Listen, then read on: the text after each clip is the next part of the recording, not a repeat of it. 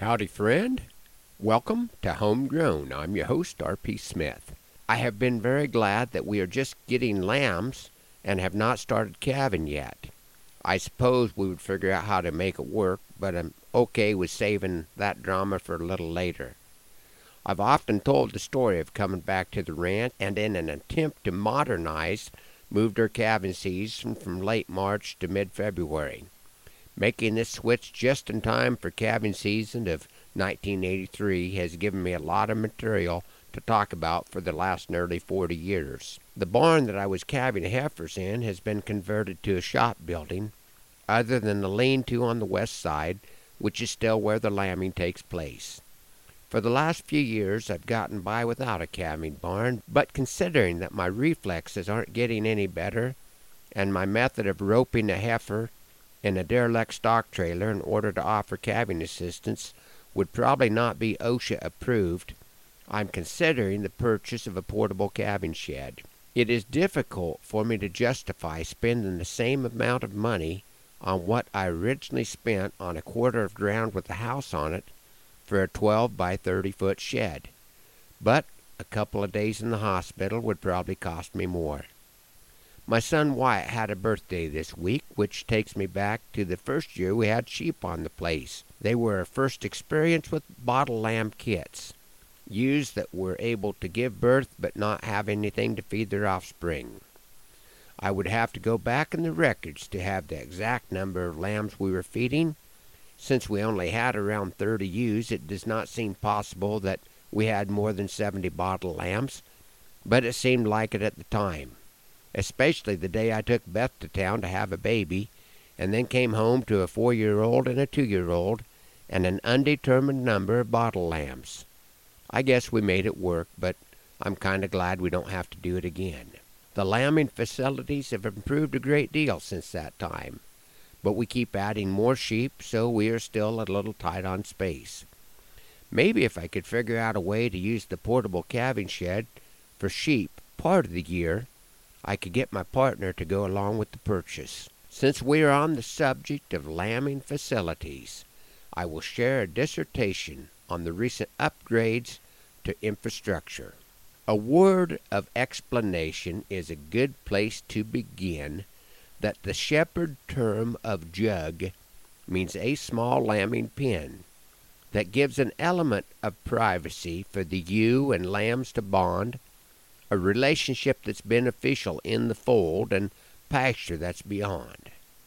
Friend, I am a cowboy, and where I live is a ranch, and if you call me a sheep herder, there is certainly a chance that I might be offended by the moniker that you use. Those sheep belong to my spouse, whose quirks I cannot choose. She really loves her critters, and sheep are more her size for me to make the best of it, well, pard, that's more than wise. Why, just last August, to ensure her full affections were in store, for our anniversary, I bought her a dozen ewe lambs more. And this year, ahead of lambing season, just in the nick of time, before heading south to Texas to share some stories put to rhyme, I remodeled the lambing facilities better than they had ever been before. Even in my absence, lambing would hardly be a chore. A cold snap in February. Who would have ever guessed? Beth was far too busy to visit, which sure left me distressed. Though I was deep in the heart of Texas, my heart was still with her. That she would rise to the challenge of that I was quite sure. When I gave my Texas audience a lambing update, it drew some gasping shrugs as I expounded on the functionality of my wife's reconstructed jugs. We used everything she started with, then we added a whole bunch more. This little gal from Austin's jaw nearly hit the floor. I'm usually pretty frugal, but as well as this project went, I'm thinking this may be the best money we ever spent. They are not exactly even. We just split the space she had. She says they're kind of heavy, but I don't think that's bad, 'cause the fronts will swing real easy on their rebar and eye bolt hinges.